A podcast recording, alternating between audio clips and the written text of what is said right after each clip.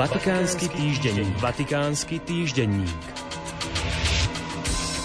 Život, môj príbeh v dejinách. To je názov novej knihy svätého otca Františka, ktorá vyjde na jar 2024. V knihe sa prelínajú osobné príbehy pápeža s významnými udalosťami, ktoré poznačili 20. storočie až po súčasnosť. Nová kniha, v ktorej pápež František poprvýkrát rozpráva príbeh svojho života prostredníctvom udalostí, ktoré poznačili ľudstvo, od vypuknutia druhej svetovej vojny v roku 1939, keď mal takmer 3 roky, až po súčasnosť, vyjde v rôznych krajinách Európy a Ameriky. Ide o neobyčajnú púť naprieč 10 ročiami a prostredníctvom pápežových spomienok sa sledujú najvýznamnejšie etapy našej doby. Kláštor Mater Ecclesia sa opäť stane domovom kontemplatívneho rádu – Pápež František k tomu povolal mnížky benediktínskeho rádu zopáctva svätej scholastiky z Viktórie v provincii Buenos Aires v Argentíne, ktoré veľkoryso prijali pozvanie svätého Otca. Šesť reholných sestier začne svoju službu v tomto kláštore v prvých januárových dňoch budúceho roka. Pápež František tiež rozhodol, že governatorát Mestského štátu Vatikán bude zodpovedný za všetky záležitosti týkajúce sa kláštora Mater Ecclesia.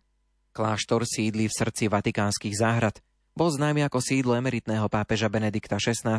po jeho rezignácii v roku 2013. Zriadil ho svätý Ján Pavol II, ktorý ho kanonicky pridelil kontemplatívnej reholi. V útorok sa uskutočnilo stretnutie medzi Svetou stolicou a talianskou vládou, na ktorom sa zhodnotila organizácia budúceho jubilea.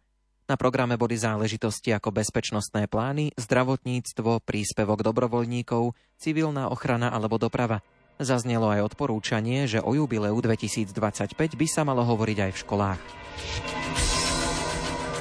Od útorka do piatka prebiehalo v Ríme podujatie, ktoré spája amerických profesionálnych športovcov, mladých ľudí s autizmom, Downovým syndromom a nepočujúcich, diplomatov a tiež chudobných, ktorých sa ujala rímska charita. Ide o ďalšiu z mnohých športových iniciatív Atletika Vatikana, ktorá ponúka konkrétnu skúsenosť s najautentickejšími športovými hodnotami vrátane inklúzie, bratstva a solidarity a ktorá obnovuje víziu športu navrhnutú pápežom Františkom na budovanie ducha týmu bez vylúčenia. Program Športová diplomacia v rámci športových vyslancov predstavuje profesionálnych športovcov, ktorí osobne svedčia o základných a najautentickejších hodnotách športu – na tejto medzinárodnej iniciatíve sociálnej a kultúrnej podpory sa doteraz zúčastnilo viac ako 300 športových vyslancov, ktorí zastupujú 24 rôznych športových disciplín. Vatikánsky týždenník. Vatikánsky týždenník.